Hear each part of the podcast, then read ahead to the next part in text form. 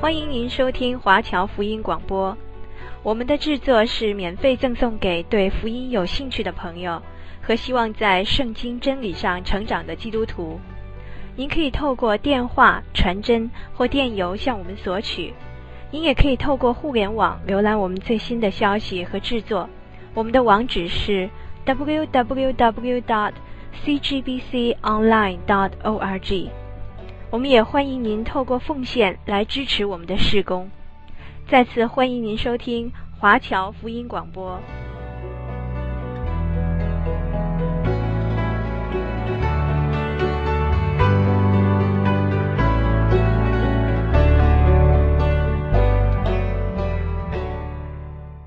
接下来我们要来看马太福音第五章四个福，就是饥渴慕义的人有福了，因为他们必得饱足。饥渴慕义呢，就是渴慕神的公义，先求神的国和神的义，这些东西都要加倍的赐给你。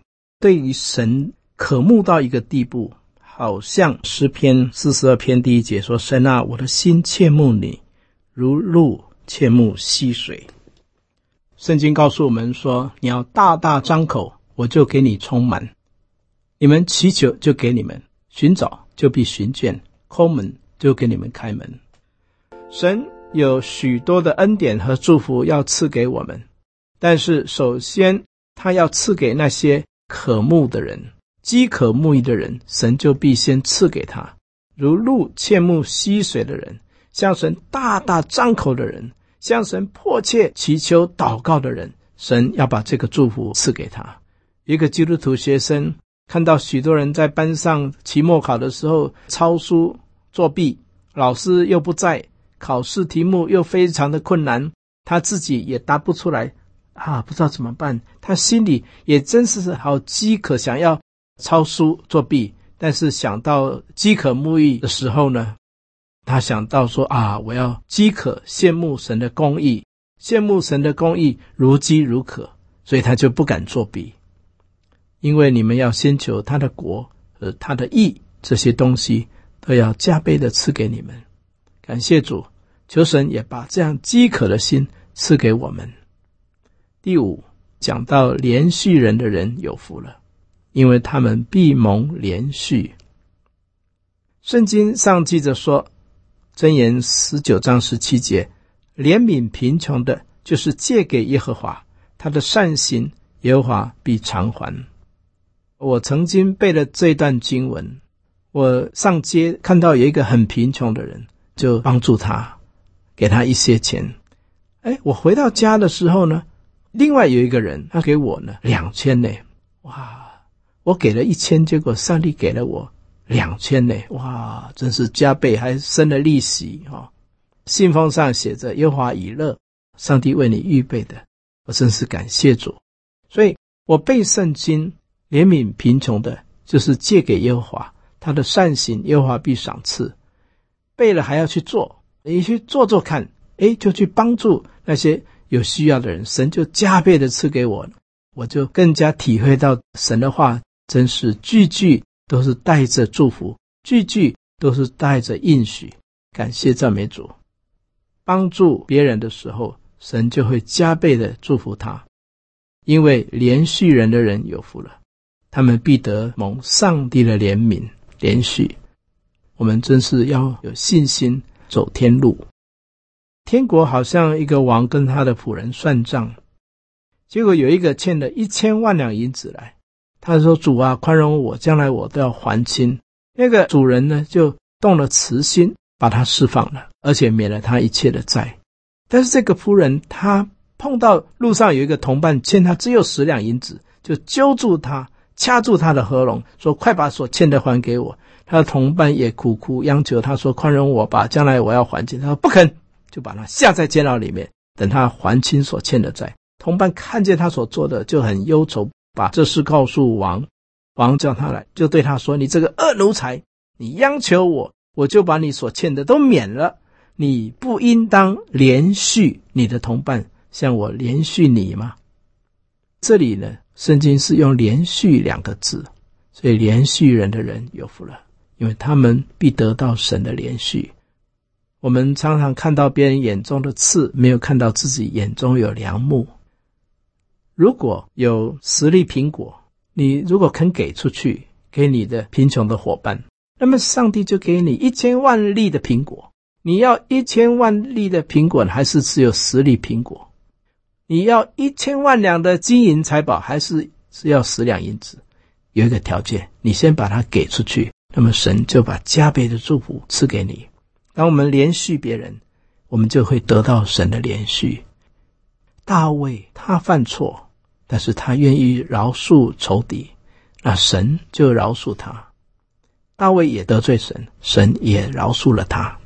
所以，我们真的是要学会连续人的功课。我们再来讲第六个福，就是清心的人有福了，因为他们必得见神。这个清心，清洁的良心，英文圣经说：“Blessed are the pure in heart。”这个 “pure in heart”，单纯的心，纯洁的心，这样的人有福了，因为他们必得见神。很多时候，我们看不见神，是因为。好像有一些罪阻隔的，使我们见不到神，所以我们真实的是需要有一颗清洁的心，我们就能够与神面对面。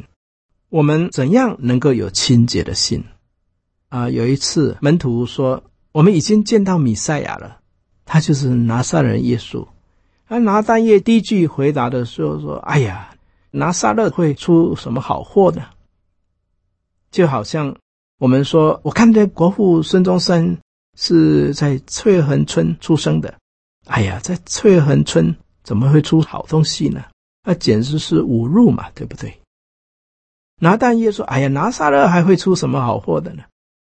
你不知道吗？他是万王之王啊！这也是一种凌辱。但是耶稣见到拿但业的时候，他并没有说：‘哎，你怎么羞辱我？’他没有说，他说。”你是个真以色列人，在你心里是没有诡诈的。原来拿但业呢是一个心直口快的人，心里想到哪边就说到哪边，是一个单纯的人。单纯的人有福了，因为他们必得见神。我们想到东方的博士，他们走了两年才看到耶稣，而且还走错地方，跑到叙利那边，啊，害了好多婴孩被杀了。而牧羊人他们就在伯利恒外，天使向他们直接报信，说：“我报给你一个大好的消息，在大卫城里为你们生了一位救主，就是主耶稣，用白布包起来，那就是记号了。”结果呢，这一群人立刻跑到城里，就看到耶稣。有的聪明人要走两年才见到耶稣，但是这个牧羊人却立刻就看到了耶稣。单纯的人。清心的人有福了，因为他们必得见神。巴不得神真是赐给我们一颗清洁的心，好像大卫，当他犯了淫乱的罪以后，他做了一个祷告，他说：“神啊，求你为我造一颗清洁的心，使我里头重新有正直的灵。”巴不得我们开始追求过圣洁的生活，好让我们能够与主面对面，就是没有诡诈的良心。保罗也常说：“我在神在人面前常存无愧的良心行事。”感谢赞美主。接下来我们要来看第七福：使人和睦的人有福了，因为他们必称为神的儿子。Blessed are the peacemaker，和平的制造者。有的人不是 peacemaker，是 troublemaker，问题制造者。神呼召我们基督徒做一个和平的制造者。不是张家长李家短，制造纷争，让人乌烟瘴气。我们乃是要成为一个和平的制造者。所以呢，神呼唤呼召我们，成为一个能够让人与人和睦的人。我们知道保罗他说：“我就是做使徒，做一个怎样的使徒呢？劝人与神和好的职分，神把它赐给我。我也劝你们与人和好，与神和好。”耶稣也是和平的制造者，他将两下隔断的墙拆毁了，好让我们能够与神和好。一个人如果所行的蒙耶和华喜悦，耶和华也使他的仇敌与他和好。所以，当我们与神和好的时候，我们就能够与人和好。当我们与神不和好的时候，我们跟人就有嫉妒、有纷争、有争斗。但愿我们能够把那个使人和睦的福音、赐平安的福音带给人，使我们与神和好，也叫我们能够与人和好。这就是我们的功课，我们需要每一天去做的。无论是做协谈人员，是牧者，我们都要有这种劝人与神与人和好的心智。最后一个福呢，第八福就是为义受逼迫的人有福了，因为天国是他们的。为义受逼迫，这个义呢是神的公义，神的真理。为了神的义受到逼迫，为福音的缘故受逼迫，这样是有福了，因为天国是他们的。人若因我辱骂你们、逼迫你们、捏造各样的坏话毁谤你们，你们就有福了。为主的缘故，我们会受到许多逼迫。我们知道约瑟为了义受逼迫，被出卖到埃及做奴隶。后来神把他提拔成为宰相。但以理他为了义承认耶和华神，祷告耶和华神，结果呢，他被丢在狮子坑。后来神就祝福他，成为五代王朝的宰相。保罗也是为了做福音的使者。他说：“我是一个带锁链的使者。他如果不是为耶稣的缘故，那个十架讨厌的地方就没有了。就是他愿意为主背起那个十字架。天上的赏赐是大的，人会辱骂你们，逼迫你们，用各样的坏话毁谤你们。但是你们有福了，要欢喜快乐，因为你们在天上的赏赐是大的。”古代有很多的基督徒，他们是殉道者，为主殉道，因为他们不是顾念所见的，乃是顾念所不见的。这自战至亲的苦楚，若比起将来要显于我们的荣耀，就不足以介意了。有许多人信了耶稣，人家就嘲笑他，说去吃教死了没人哭。台语说去假搞西伯朗考，受到许多人凌辱。但是呢，你们就有福了。要欢喜快乐，因为你们在天上的赏赐是大的。在你们以前的先知，人也是这样逼迫他们。我们知道江秀琴，她十七岁信了耶稣，常常到荣教师那边去听查经，每天都去教会。他的家人呢，骂他打他，越打呢，他越去教会，他就越背诵圣经。结果十七岁到二十五岁呢，把圣经背得滚瓜烂熟。越受逼迫，他就越倚靠神。结果越打他的人越早悔改信耶稣，感谢主。后来他带领那些逼迫他的人都信了主。所以，我们真是愿意为主的缘故受逼迫。在罗马尼亚，许多的基督徒大遭逼迫，为主殉道。有一位牧师被绑在十字架上。警察将他十二岁的儿子拉到爸爸的前面，要他父亲提供教会信徒的名单。父亲不肯说出来，他们就拿鞭子责打他的孩子，打到全身流血。父亲忍受不了，就对儿子说：“我不能够让你这样受委屈，我还是把教会信徒的名单告诉他们吧。”儿子回答说。我不愿意有一位出卖耶稣儿女的爸爸。旁边站着秘密警察，听了就大怒，拳打脚踢，将他活活的打死。为义受逼迫的有福了，因为你们在天上的赏赐是大的。耶稣因那摆在前面的喜乐，就轻看羞辱，忍受十字架的苦难。羞辱是从世界来的。我们要轻看，羞辱是从魔鬼来的，我们要轻看；但是十字架是从神那里来的，我们要忍受。所以我们要忍受这个苦难，就必得着荣耀的冠冕。衣不蔽体，食不充饥。主啊，我心爱你。感谢主，多少的圣徒，他们为了主的缘故，衣不蔽体，食不充饥。被朋友误会，被嘲笑，但是他说：“我心仍然爱你，现在爱你，永远爱你，任凭海枯石烂，我们的心仍然爱你。接下来，我们来看马太福音五章十三节说：“你们是世上的盐，盐若失了味，怎能叫它再咸呢？以后无用，不过丢在外面，被人践踏了。”这个盐呢，不是盐巴，你们不要做世上的盐巴，要做世上的盐。盐放在菜里面呢，就使得味道更美更好。盐有防腐的作用，盐有洁净的作用。你们说话要温柔，好像用盐调和。所以呢，我们需要成为一个盐，在这个世界上。今天世风日下，人心不古。道高一尺，魔高一丈，社会已经败坏了，所以我们是世上的盐，就有一种防止腐败的作用。所以，我们基督徒的见证要好像盐啊。现在我们要继续来讲的，就是你们是世上的光。那么，光代表什么？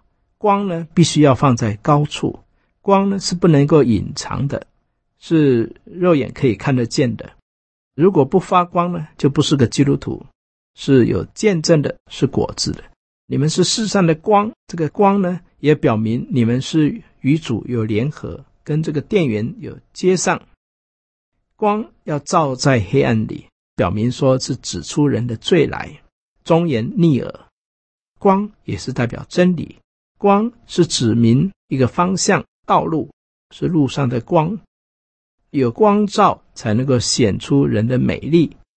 你长得再怎么漂亮，如果没有灯光暗暗的黑漆漆，就看不出它的美丽来。光来到的时候呢，就显出每一个人的美，还有呢，显明出他的恩赐来。光也能够使人看见你的爱心和行为。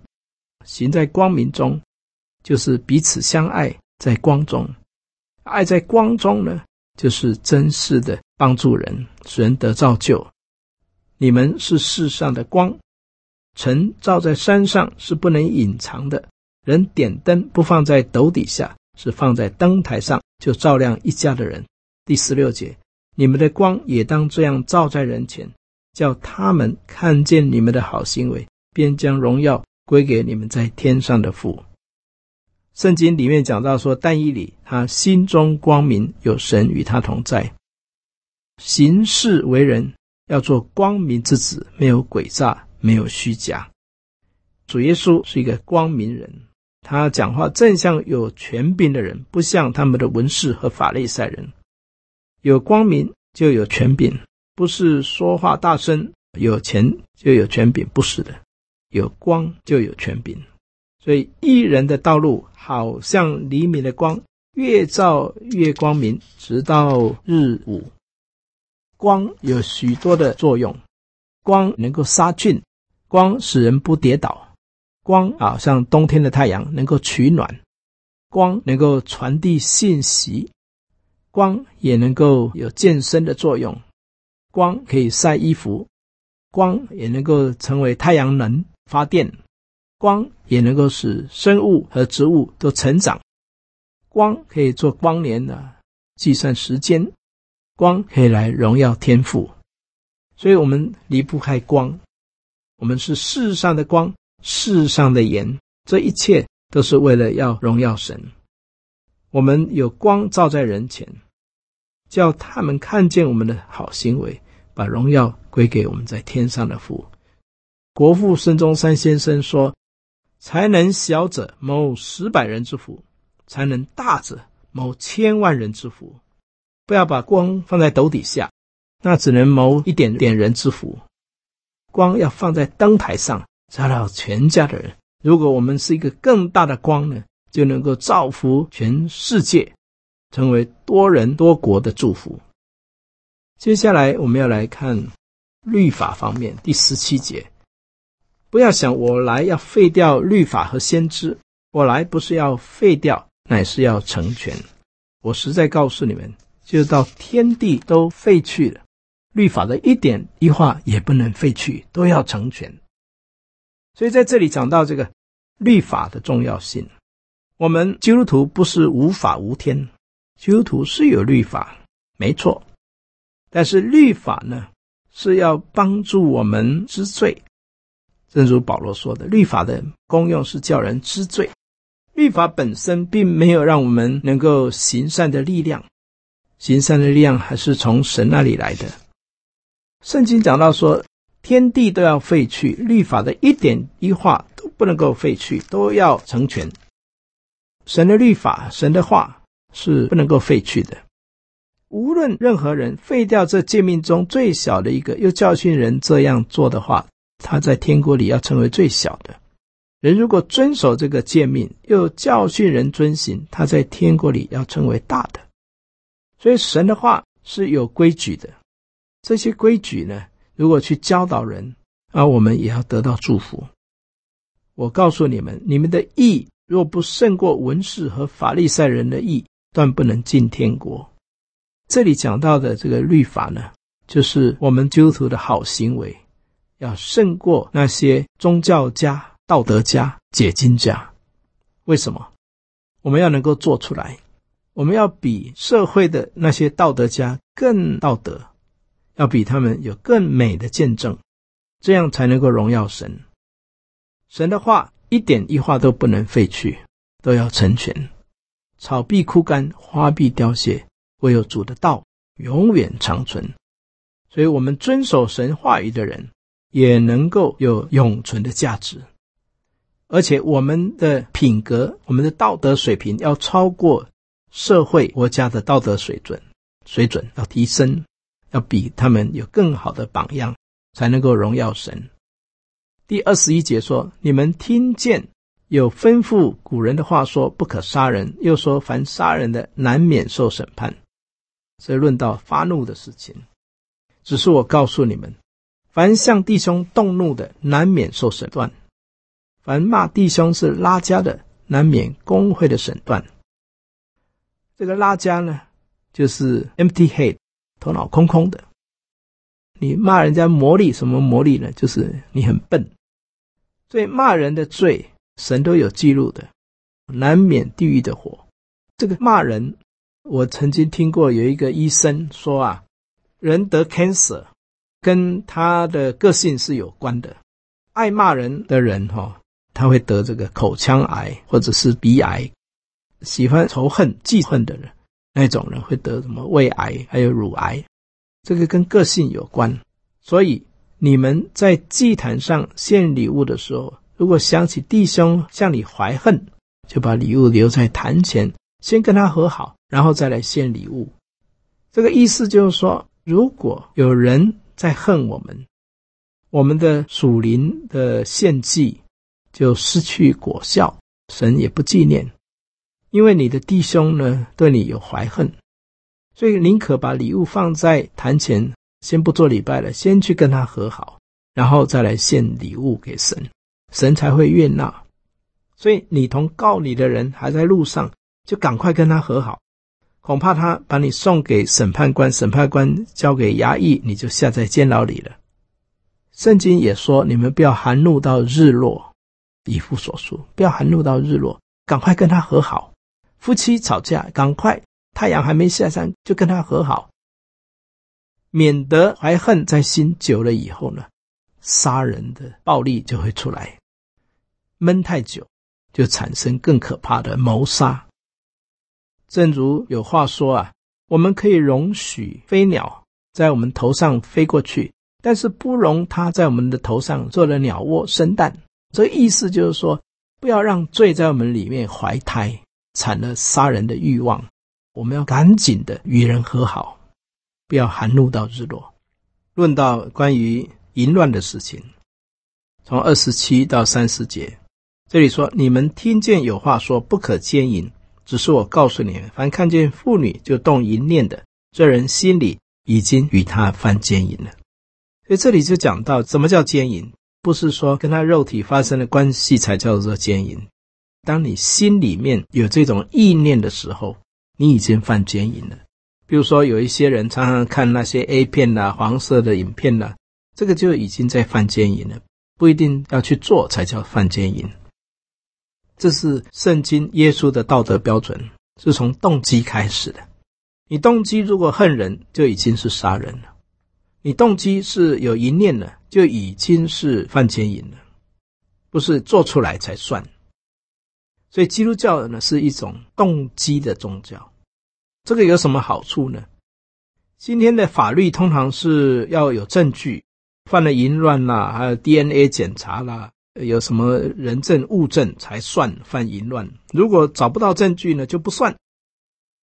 但是耶稣的标准是，你开始有这个意念呢，已经是犯罪了。好，第二十九节，怎么去克服这个罪恶？二十九节说。若是你的右眼叫你跌倒，就把它弯出来丢掉，宁可失去白体中的一体，不叫全身丢在地狱里。如果你的右手叫你跌倒，就把它砍下来丢掉，宁可失去白体中的一体，不叫全身下入地狱。所以我们要痛恨对付罪恶到一个地步，眼睛如果看到女人就动一念，就把眼睛挖掉。手呢，如果不正当的行为呢，就把这个手砍掉。我们要痛恨罪恶到一个地步呢，可以想象有一天到天堂哦，怎么有的是眼睛瞎掉，有的手脚断掉？哦，原来呀，他有一念的手，所以把手砍断了，把眼睛给挖掉了。这个意思就是，我们真的是要跟我们的身体立约，因为所有的罪都在身体以外。唯独淫乱的罪是得罪自己的身体。约伯他说：“我和我的眼睛立约，我怎能眼睁睁的一直瞻望的处女呢？”约伯是一个圣洁的神人，他不要有任何淫念的动机。如果这些会带给你淫乱的意念呢，就宁可少去看。离开淫乱最好的办法呢，就是逃避现场。好像约瑟的祖母想要引诱他跟他上床犯奸淫，约瑟他就躲开，祖母就抓住他的衣服，把他的外衣呢抢去了。约瑟呢放下外衣就赶快跑出去，避免淫乱最好的办法就是立刻躲避现场，不要面对面去面向淫乱，那只有跌倒下去。赶快逃离现场，不再跟他交往。最好的办法就是要有立定心志。好像约瑟对那个引诱他的祖母说：“我岂可犯这大罪得罪耶和华呢？”三十一节到三十二节，论到离婚的事情，又有话说：“人若休妻，就当给他休书离婚证书。只是我告诉你们，凡休妻的、离婚的，若不是为淫乱的缘故，就是叫他做淫妇了。人若娶这离过婚的妇人，也是犯奸淫了。”在这里有一种情况，就是离婚，如果不是因为对方先犯淫乱的罪的话，你不可以跟他离婚。提出离婚，你就有罪。如果对方没有犯淫乱的罪，你不可以跟他离婚。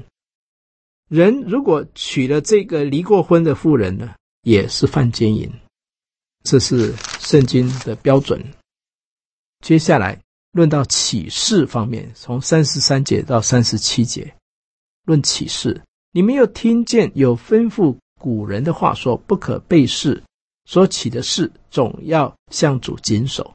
只是我告诉你们，什么事都不要起，也不可指着天起誓，因为天是神的座位；不可指着地起誓，因为地是他的脚凳。在古时候有所谓的发誓，但是现在呢，上帝说不要发誓了，因为根本没有一个人能够保证不会有变化，所以不要再起誓了。不要指着天起誓，因为天是上帝的宝座；也不要指着地起誓，因为地是上帝的脚凳啊；也不要指着耶路撒冷这个教会来起誓，因为耶路撒冷是大军的京城啊；也不要指着自己的头起誓，因为你没有办法使一根头发变黑变白。有的人喜欢发誓：我如果骗你的话，我头给你；我如果骗你的话，我一百万给你。不需要说这些大话，结论是什么？结论是你们的话是就说是，不是就说不是。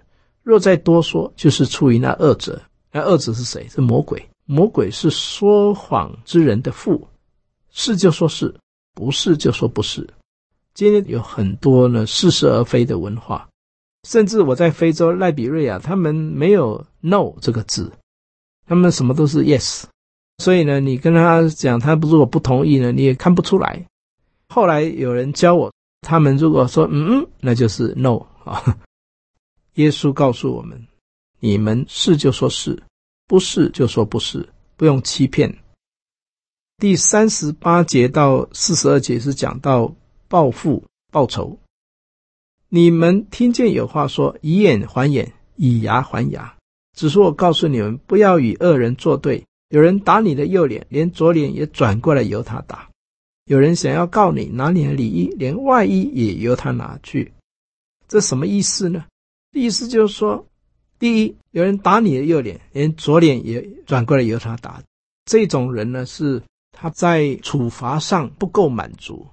你得罪了他，他觉得应该处罚你，要打你，好吧？那就给你打到够吧。左脸被打，右脸也转过来给他打。那么有人要告你，要拿你的里衣，连外衣也由他拿去。第二种呢，是在物质上他需要得到满足，所以他要你的里衣，可能他很贫穷，他需要衣服，那你就连外衣大件的也给他，就是满足对方的需要，物质上的需要。第一是处罚上的需要，你去满足他；第二呢是物质上的需要，你也去满足他，甚至送一些礼物给他。这是第二种人，第三种人呢？有人强逼你走一里路，你就同他走两里。这种人呢，就是他需要你替他劳动的这种仇敌。好吧，那你要我走一里路，我就帮你走两里，给你走到够为止，满足对方的需要。有的老板他可能要你加班，好吧，我就加班，因为我是个基督徒嘛，我要活出美好的见证，那我就甘心乐意的加班。这第一里路呢是本分，第二里路呢是爱心。你的爱心会感动他，因为在古代啊，罗马人他们是统治阶级，那以色列人是做奴隶阶级。有一些很重的行李，他可能要你帮他背一里路，但是你为了爱他呢，你就给他背第二里路。所以第一里路是你应尽的本分，因为你是奴隶；第二里路呢是情分，你加倍的爱他。哎呀，你为什么对我这么好？因为我是个基督徒啊！你要信耶稣吗？好啊，我也信耶稣。你就感动对方能够认识基督。接下来有求你的就给他，这是物质上的需要。那么你就给他。这里是讲仇敌哦，不是讲普通朋友。普通朋友你一直给，你给到没完没了，不是哦，是仇敌。他有向你求的时候，你就赶快给他。他向你要一杯水，你可能就把鸡汤就给他。他向你要一粒苹果，你可能把十粒苹果都给他，加倍的给他。有向你借贷的，不可推辞。这个也不是普通朋友，普通朋友天天跟你借钱，那你天天借，那还得了？那也是没完没了。这里是讲仇敌跟你借的时候，不可推辞，想尽办法去满足他金钱上的需要。你看他解决仇敌的办法有很多种，有的是看得见的，有的是看不见的。有的是精神上的，有的是物质上的。不要他跟你要一杯水，你给他多走二里路。他没有要求的，你不要，你要按照他的需要去满足他的需要。有人要你的衣服，那你就给他够为止，加倍的给他，去满足仇敌的需要。这样呢，你就能够感动他悔改，认识神。我们要来谈爱仇敌，从四十三节到四十八节。你们听见有话说：“当爱你的邻舍，恨你的仇敌。”只是我告诉你们，要爱你们的仇敌，为那逼迫你们的祷告。这讲到说：“以眼还眼，以牙还牙。”爱你的邻舍，因为他在我附近嘛；恨你的仇敌，因为他跟我无关嘛。这个是讲关系的民族，尤其我们中国人比较爱那些跟我们有关的人，那跟我们无关的，就把他当仇敌看待。他们都是红番呐，都不是正常人。只是我告诉你们，要爱你们的仇敌，为那逼迫你们的祷告。这个逼迫你的人，哈，有的跟我们刚才所讲的，跟以前所说的不一样哦。有的人是要物质上的满足，有的人是要走二里路的满足，有的是要里衣外衣的满足。但是有一种哈，你给他东西他都不要，那怎么办？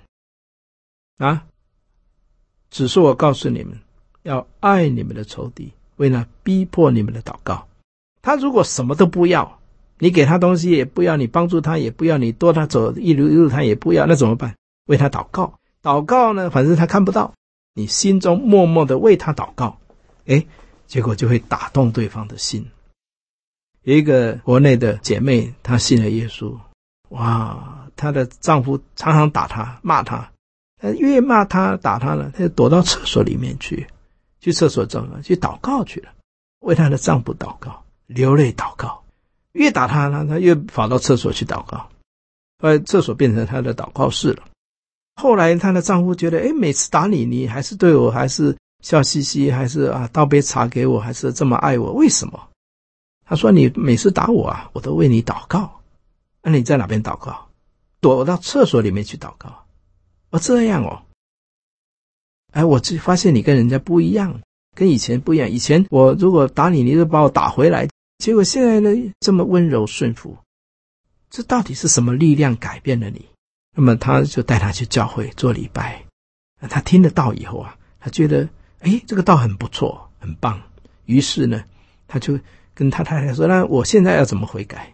来吧，跟我去厕所里面。我们跪在厕所里面啊，两夫妻一起祷告。